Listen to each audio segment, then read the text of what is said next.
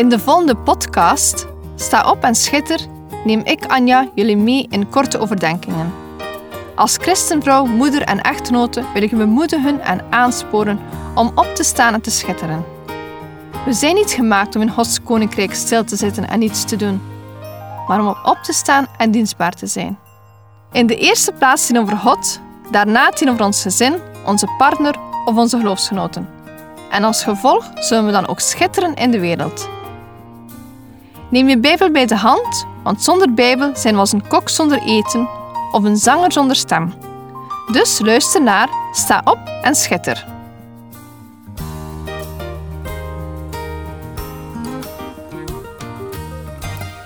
Vandaag wil ik het hebben over goud. Wie wil er nu geen goud? Ik alvast wel, maar veel heb ik er niet. Al door de eeuwen heen wordt goud door de mensen gezien als waardevol en bijzonder. Het werd gebruikt als betaalmiddel en er werden juwelen van gemaakt. Goud is van alle tijden en men vindt het ook overal. Doordat goud een heel goede geleider van warmte en elektriciteit is, wordt het ook gebruikt in elektronica. Ook in het gebit werd er vroeger wel eens een houten kroon geplaatst. Mensen waren trots als ze een glimlach met een gouden tand konden geven. Goud geeft nog meer positieve eigenschappen. Onder andere hout roest niet, ook niet wanneer je het jaren onder de grond zou verbergen. De laatste jaren vind je hout ook terug in de voedingsindustrie. Bijvoorbeeld als decoratie op een taartje. In voeding wordt hout aangeduid met het E-nummer 175. Ik heb zelf nog nooit goud gegeten en zie er ook het nut niet van in. Eetbaar goud heeft namelijk geen smaak of geur en het gaat zelfs door het spijsverteringskanaal zonder geabsorbeerd te worden. Het eten van goud heeft dus enkel een gevoel van luxe. Goud is en blijft een uniek edelmetaal. Heb je ooit wel eens de vraag gesteld waarom dit edelmetaal zoveel waardevoller is dan de meeste andere metalen? Als je er goed over nadenkt, is goud uiteindelijk ook maar gewoon een metaal. Als we goud, zilver en brons naast elkaar zien, dan maken de sportmedailles het in één klap duidelijk. Brons op de derde plaats en ook altijd mooi voor een beeldje. Zilver op de tweede plaats, ook wel goed voor servies. En hout staat onbetwist op de eerste plaats. Goud is waardevoller doordat er meer vraag dan aanbod is. Daarbovenop is het proces van delven, ontginnen en zuiveren zwaar en kostelijk. Goud heeft ook een diepe symbolische betekenis in verschillende culturen. Het wordt geassocieerd met welvaart, overvloed, rijkdom, liefde en spirituele verlichting. In de Bijbel komt het woord goud zo'n 298 keer voor. En misschien heb je, net als ik, wel eens meegezongen met het lied Maak mij rein voor u als gelouterd goud en zuiver zilver. Laat mij zijn voor u als gelouterd goud, puur hout. Zijn als gelouterd goud. Wat is loutering eigenlijk en hoe worden we gelouterd? Als je goud ziet die uit de aarde wordt gehaald, dan is het ruw, vaak gemengd met andere metalen en vuilte. Het lijkt niet op het goud dat we in een juwelierszaak zien liggen. Elke houden ketting, oorbel of armband die we zien, is gezuiverd. Het ruwe hout wordt gelouterd door hoge verhitting. Steeds opnieuw wordt het goud in een smeltkroes gedaan, in een oven geplaatst, verwarmd tot boven 1000 graden Celsius, om daarna alle onzuiverheden eruit te halen. Dit proces wordt keer op keer herhaald tot er puur goud overblijft. Reeds in Bijbelse tijden werd het zo gedaan.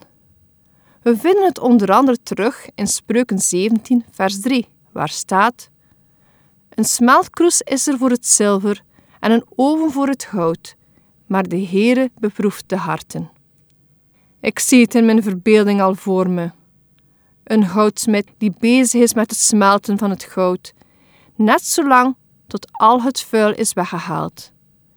net zo lang tot de smid zijn beeld in het glanzende gesmolten goud ziet.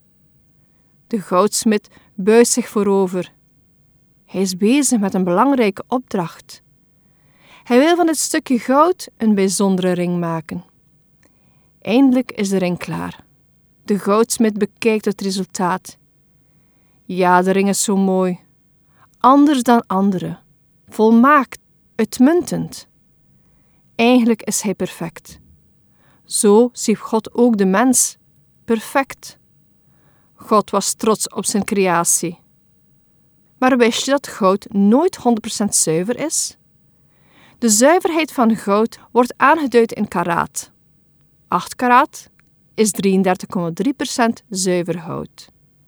14 karaat is 58,5 zuiver hout. En zo gaat het in gradaties naar boven tot 24 karaat, wat dan 99,99 zuiver hout is. Dus nooit 100%. Ik denk dat wanneer goud in de handen van God zou komen, hij er het 100% zuiver zou kunnen maken. Want ook wij worden net zo lang gelouterd tot God in ons hart zijn beeld ziet. Totdat God in ons leven zijn werk waarneemt. Totdat hij zich in ons herkent. Dat is het doel van het zuiveringsproces. Als het gaat over ons leven, dan moeten we ook gezuiverd worden als goud. We moeten zonde wegdoen uit ons leven en streven naar een rein leven. We mogen dit doen vol overtuiging, overgave en een groot verlangen. Een leven leiden dat God goed vindt, gelouterd en vrij van zonden. Het louteren van hout is een zwaar proces. Dat is het ook wel eens in ons leven. Proces van bekering en het verwijderen van zonde uit ons leven kost tijd en energie. Ook in Psalm 66, versen 10 tot met 12, wordt er gesproken over louteren. Daar staat: Want u hebt ons beproefd, o God. U hebt ons gelouterd, zoals men zelf loutert. U had ons in het net gebracht. U had een knalende band om ons middel gelegd. Wij waren in het vuur en in het water gekomen, maar u hebt ons uitgeleid naar de overvloed. Psalm 66 is een lofzang, en daar middenin staan de versen van loutering en een dankbare houding ten opzichte van loutering. Zoals in het lied dat ik in het begin aanhaalde: Dwars door het vuur maakt u mij rein en puur. Als je erbij stilstaat, zijn het zware woorden. Denk maar eens aan het volk Israël, die in de woestijn door God werd beproefd. Ook Jozef moest door tijden van beproeving en volharding heen, van dromen naar de put, naar de gevangenis, tot onderkoning. Jezus moest door beproeving en lijden heen naar zijn verheerlijking. Onze weg is niets anders. Zuiveren van hout is soms een pijnlijk proces, maar de uitkomst is prachtig zuiver hout. God is onze houtsmid en we mogen ons leven in zijn handen leggen. Het is als een hemelse raffinaderij die ons leven werkzaam is. Beetje per beetje mogen we groeien naar het beeld van Jezus. Meer eenvoud, eerlijkheid, liefde, geduld, vriendelijkheid, zachtmoedigheid en vul maar aan. In Gods handen zullen we goud worden die Jezus weerspiegelt. Een prachtig beeld dat we mogen vasthouden wanneer God bezig is met het zuiveringsproces. We ontwikkelen niet in één keer een christelijk karakter en levensstijl. Karakter wordt in de loop van de tijd gevormd, vooral door beproevingen heen en het standhouden in moeilijke tijden. Als ik denk aan Job, die alles verloor dat hij lief had en stand hield, dan heb ik nog veel te leren en is mijn goud nog niet zuiver. We zien in de Bijbel dat God wil dat alles tot in de perfectie gedaan werd. De ark van het verbond was overtrokken met puur goud. Ook de stokken om de ark te dragen waren met goud bedekt, evenals het verzoendeksel en de cherubs die het bedekten. Hout werd gebruikt voor bijna alle voorwerpen die binnen de tabernakel stonden. Denk maar aan de tafel voor de toonbroden die bedekt waren met hout, De borden, lepels en schalen die bij de tempeldienst werden gebruikt, waren ook van puur goud. De kandelaars, de tangen, de snuifschalen, allemaal van hout. Goud was ook een van de schenken die Jezus kreeg bij zijn geboorte. Goud geeft in de Bijbel een speciale plaats en zo wil Hij ons ook als zuiver hout maken. En dan spreek ik niet alleen over de uiterlijke schoonheid van hout, maar vooral over een zuiver hart. Een hart die zo mooi is dat het gericht is op God en op anderen. We mogen gebruik maken van de genade en weet dat God ons steeds vergeeft. Maar Hij verlangt wel dat we groeien, dat we minder gaan zondigen. In Openbaring 3, versen 15 tot en met 18 staat ook een verwijzing naar goud. Daar staat: Ik raad u aan dat u van mij hout koopt, gelouterd door het vuur, omdat u rijk wordt en witte kleren, omdat u bekleed bent en de schande van uw naaktheid niet openbaar wordt, en zalf uw ogen met ogenzalf, omdat u zult kunnen zien. God biedt de kerk van Laodicea zijn hout aan, een schat in de hemel. Hij wil de christenen kleden met de witte, reine kleren van het heil. En Gods ogenzalf wordt aangeboden zodat blinden hun ogen zouden kunnen openen. Goud, de witte kleren en ogenzalf zijn wezenlijke dingen, ook voor ons. We hebben die dingen nodig voor de eeuwigheid. God wilde de Laodicensen duidelijk maken dat ze de eeuwigheid verhaten. Ze sloegen hun tent binnen, steeds dieper in de aardbodem, en werden verblind door de wereld. Laten we niet verblind worden door de wereld en het goud zoeken bij God. Geen aards goud, maar goud met eeuwigheidswaarde. Laat ons leven afgeven aan onze hemelse goudsmid.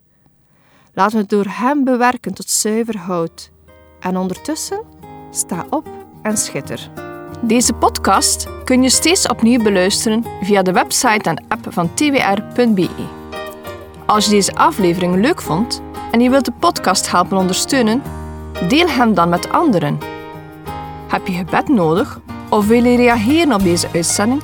Zend dan gerust een mailtje naar anja.twr.be. Bedankt voor het luisteren.